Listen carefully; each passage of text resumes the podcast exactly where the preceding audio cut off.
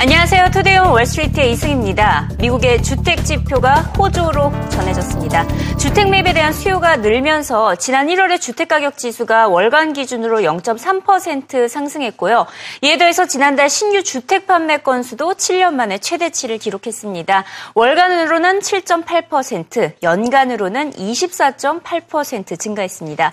이에 대해서 바클레이즈는 미국의 주택 시장 회복 기조가 이어지고 있다고 진단했고요. 뱅크 오브 아메리카 역시 주택 판매가 견고하게 나타난 것은 수요가 크게 늘어나고 있다고 해석했습니다.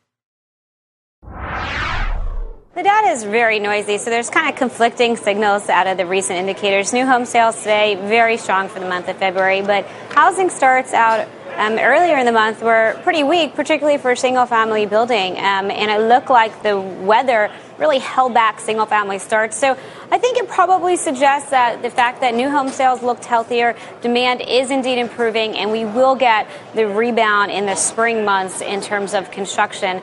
So I think you do want to take this as a, as a positive read on the housing market.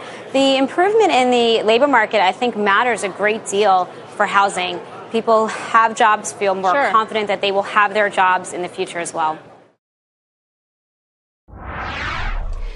미국의 주택 시장은 고용 시장과 밀접한 관계에 놓여 있습니다. 주택 수요가 노동 시장의 개선에 달려 있다고 볼 수가 있는데요. 일자리를 얻고 소득이 올라가게 된다면 집 장만부터 하는 심리가 발동하기 때문입니다.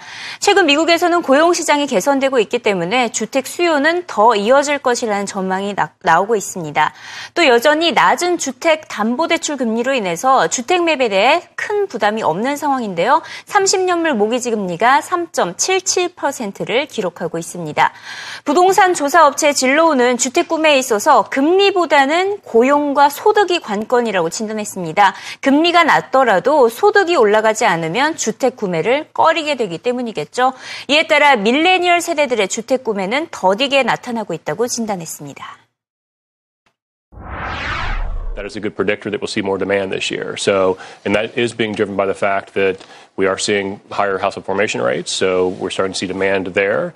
You know, again, as I said, a lot of those frustrations do get, a lot of those aspirations get frustrated in the marketplace because of the fact that incomes, particularly among millennials and first-time home buyers, is not growing as fast as we would like. Generally, income is a stronger driver for housing for housing demand than, than interest rates themselves are. And generally, interest rates shouldn't be rising unless we're seeing a commensurate rise in income growth. So if the Feds are going to raise interest rates, presumably it's on the back of a stronger economy and more income growth. So uh, normally those two would wash out a bit with a little bit of a edge toward uh, we would prefer more income growth than higher rates. And frankly, in a lot of markets, higher rates I think is probably going to be healthy because I think in a lot of markets, uh, home buyers right now are looking at home prices through this artificially distorted lens a very low rate. So if you look at Southern California and the Bay Area, those places, uh, those are two markets where you're seeing uh, affordability worse right now than it has been historically, even with these very low rates. So I think it's important for us to get back to a bit more of a normal rate regime where homeowners are actually looking at the true prices of the housing stock as opposed to these artificially, uh, what, what appear to be artificially low prices because they're looking at it through 3.5% 수요에 비해서 건설은 부진했습니다. 한파의 영향이 컸던 것으로 분석이 됐는데요. 하지만 봄이 다가오고 있죠. 봄이 다가오게 따라서 이제 주택 건설 역시 견고해질 것으로 보입니다. 일단 이번 신규 주택 판매가 늘었다는 소식에 레나, DR 호튼, KB 홈스 등 주택 건설 업체들이 상승세를 나타냈습니다. 주택 건설 업체 관련 ETF 성장률도 개선이 됐는데요. 다우존스 부동산 ETF는 지난 1년 동안 21% 상승한 것으로 나타났습니다. Seasonably a strong time for some of these home builders only because people get more optimistic about what's happening with the housing market during that spring selling season. We're going to watch closely to see if those numbers at 10 a.m. Eastern come out uh, in line with whatever the expectations are for new home sales. Now, if you take a look at those real estate numbers, there are two ETFs that track the market uh, in the real estate side of things here in the U.S. One's the Dow Jones Real Estate uh, IYR ETF. It's up 21% over the past year. The other is the SPDR, the Spider S&P Home Builders Index ETF.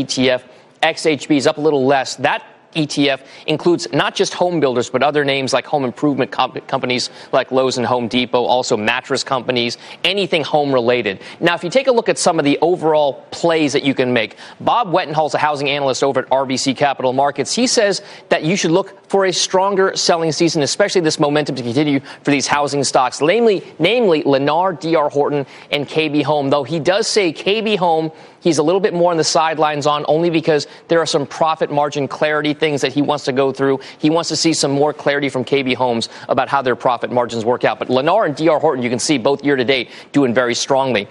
As for other ways to play it outside of pure play home builders, Bob's also looking at names like Masco. They make a lot of home improvement items. They also have faucets, Delta Faucets, part of that family, Mohawk Flooring, Fortune Brands Home and Security. They own Master Lock of all things. These are some of the other ancillary ways to play the housing market. He does, though, say stick with the residential side. Those three have more residential exposure. Armstrong makes floors, USG makes drywall, gypsum products. These have more commercial exposure. He says maybe stay a little bit away from these and stick to the residential side. But still, Becky, those numbers are going to show a lot about whether or not we can see that home building strength. They've been a real source of strength for the past year continue into the next few months as we approach summer, Becky. 미국의 소비자 물가 지수까지 긍정적으로 나타났습니다. 4개월 만에 플러스 영역에 진입한 것인데요. 하지만 시장에서는 이는 곧 연준의 금리 인상을 의미하는 것이라며 크게 환호하진 않았습니다. 이런 가운데 올해 금리를 인상해야 한다는 의견이 또다시 전해졌습니다. 이번에는 지난주에 델러스 연방준비은행 총재 자리에서 물러난 리처드 피셔의 주장이었는데요. 피셔 전 총재는 미국 경제가 호조를 보이고 있다며 금리 인상을 시작하기에 적절한 시기라고 말했습니다. 현재 미국 경제가 스위스팟, 즉 최적의 상태에 놓였다고 표현했는데요. 금리 인상 분위기가 형성이 될 때 브레이크를 밟아서는 안 될 것이라고 주장했습니다. 하지만 무엇보다 연준의 금리 인상에 앞서서 정부의 정책적 지원이 필요하다고 강조했습니다. But from the standpoint of what I would define as a modern hawk is that monetary policy cannot solve all our problems unless you have fiscal and regulatory policy. structural change, then the fuel that we provide for the system still won't incent people to step on the accelerator, drive the motor of the economy forward. Right. We are doing so much better in the United States now. Right. If we only had a responsible executive and Congress to make fiscal policy that would incent people, mm-hmm. that's now what a hawk is defined as. Uh-huh. Uh, so I guess in a way you'd also think uh, Mario Draghi is a bit of a hawk mm-hmm. because he's pushing the same thing that we are. Right. Those of us on the hawkish side of the ledger. Even Janet Yellen, by the way, right. who's no longer Governor Hawk, she's chair. Uh-huh. We keep emphasizing we cannot do this alone as central banks. Uh-huh. And we need help right. from those that provide the rules for commerce. Right.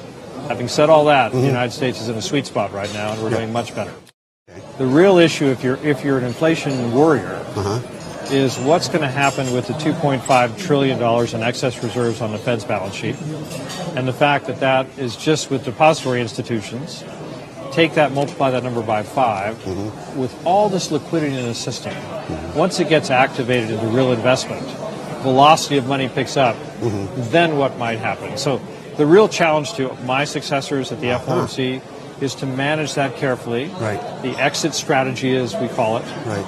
And to make sure that it doesn't become inflationary fuel. Right. It has that potential, mm-hmm. but it's not an issue presently. Plus, we've had a great gift mm-hmm.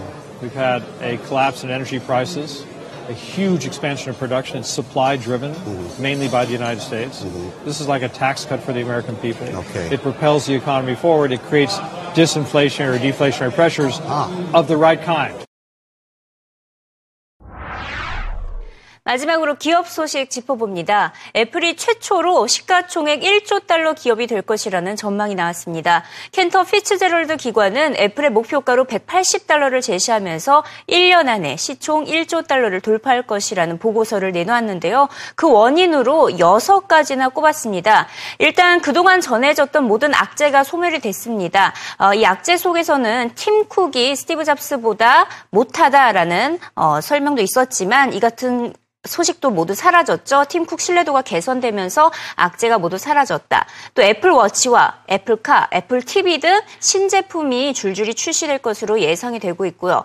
중국의 4G 수요가 증가할 것이라는 전망이 나왔고 배당금까지 4월부터 어, 또 늘어날 것이라는 발표를 한 바가 있습니다. 또 S&P 500 대비 저평가가 된 상태인데요. 애플의 성장률은 S&P 500의 3배를 기록하고 있기 때문입니다. 이를 주장한 켄터 피츠제널드 기관의 애널리스트 만나보시죠. Think about the concerns a couple years ago. Oh, Tim Cook is no Steve Jobs. You know, Samsung's going to destroy Apple. Uh, why doesn't Apple distribute more cash to shareholders? Oh, they're not innovating.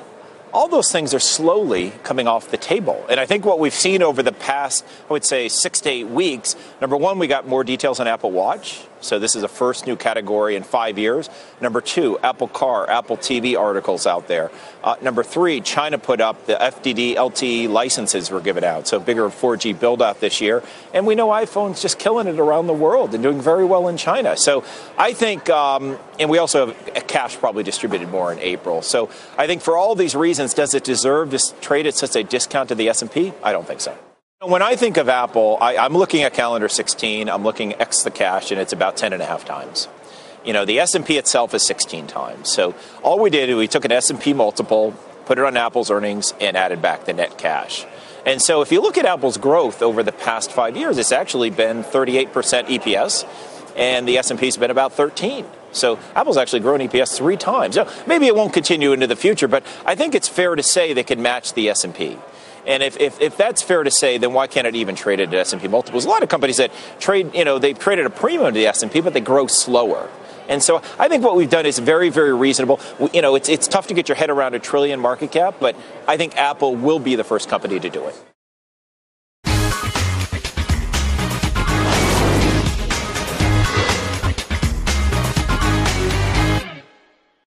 CNBC 헤드라인 시간입니다. 아시아의 갑부로 알려진 홍콩의 리카싱 회장이 소유한 허치슨 완포아가 스페인의 이동통신사 텔레포니카의 영국 자회사 O2를 우리 돈 약 17조 원에 인수하기로 했다는 소식이 전해졌습니다. 허치슨 완포아는 이미 영국 4위 이동통신사인 3G UK까지 보유하고 있는데요. 최종적으로 인수가 마무리되면 이 통사 사업 규모가 커지게 될 것이라고 전망했습니다. CNBC는 취약한 신흥국 경제를 둘러싸고 최근에 우려감이 커지고 있지만 조바심을 내지 않아도 된다고 전했습니다. 캐피털 이코노믹스는 미국 금리 인상으로 인한 신흥국 타격 우려는 이미 시장에 모두 선 반영됐기 때문에 언더퍼폼 시기는 마무리 단계에 접어들었다. 즉 반등할 것만 남았다라고 진단을 했습니다. 인터내셔널 파이낸스에 따르면 지난해 신흥국에 유입된 자금이 2013년보다 오히려 감소한 1조 1000억 달러를 기록했었는데요. 하지만 올해 다시 자금이 자금이 조금씩 유입될 것이라며 1조 600억 달러를 기록할 것으로 전망했습니다. 올해 MSCI 신흥국 지수는 2.7% 상승하면서 S&P 500 지수보다 더 높은 상승률을 기록하고 있습니다. 특히 신흥국 가운데 인도 시장이 가장 매력적인 투자처로 꼽히고 있다고 CNBC는 덧붙였습니다. 자, 이를 뒷받침하듯이 아시아 개발은행이 올해 아시아 경제에 있어서 인도의 경제 성장 속도가 중국을 앞지르게 될 것이라는 보고서를 내놓았습니다. 인도의 올해 경제 성장률이 7.8%로 지난해 7.4%의 오를 것이고 특히 내년은 8.2%를 기록할 것으로 내다봤습니다. 반면 중국의 경제 성장률은 올해 7.2, 내년은 7%로 둔화될 것이라고 전망했는데요. 인도 경제 성장의 배경에는 무엇보다 모디 인도 총리의 개혁 정책을 빼놓을 수가 없겠죠. 개혁 정책이 어, 계획대로 추진이 됨에 따라서 해외 투자자들의 신뢰가 커지고 있다고 CNBC는 전했습니다. 앞서 크리스틴 라가르드 IMF 총재 역시 올해 인도 경제 성장률이 7.5%를 기록해서 주요 경제국 가운데 가장 빠른 성장 속도를 나타낼 것이라는 발언을 전한 바가 있습니다. 마지막으로 올해 머스트 기사 살펴보도록 하겠습니다. 중국의 제조업 시장이 다시 경기 위축에 접어들었다는 소식인데요. 지난달 중국의 HSBC PMI 지수가 49.2로 나타났기 때문입니다. 지난 2월만 하더라도 50.7을 기록하면서 경기 전망이 그나마 나아졌나 싶었는데 한 달 만에 다시 50선을 하회한 것입니다. 중국 정부가 새롭게 제시한 7% 성장률 목표치까지 달성하기 어려워졌다는 평가가 나오고 있습니다. 이에 더해서 디플레이션 우려까지 더해지고 있어 중국 정부의 추가 부양책이 필요하다는 주장이 쏟아지고 있는데요. 대표적으로 JP물건은 이르면 다음 달에 어, 중국은행, 인민은행의 지급 준비율이 또 인하될 것으로 어, 예상을 했습니다. 어, 유럽연합 상공회의소는 중국 시장의 변동성이 커질 것을 예상하면서 저성장 기조의 뉴노멀 현상에 적응해야 한다고 조언했습니다. It came not as a surprise that China has now seen a 49. Uh, we have been hovering around 50 for quite a while. Uh, what we will see now is a far uh, greater volatility in the Chinese economy. It's not going to be these long swings where you have 10% for a couple of years and then maybe it goes down again. I think we will go quarter to quarter and the central government in Beijing will sort of inject money in order when they feel uncomfortable about the uh, lower growth uh, uh, pattern. But I think overall, uh, still we are somewhere between 6 and 7 percent, uh, and uh, so we are not in any dangerous territory. But certainly we have to get used to the fact that China grows slower. Extrapolation is out. we will not grow like this anymore as we did in the past, and China labels it the new normal.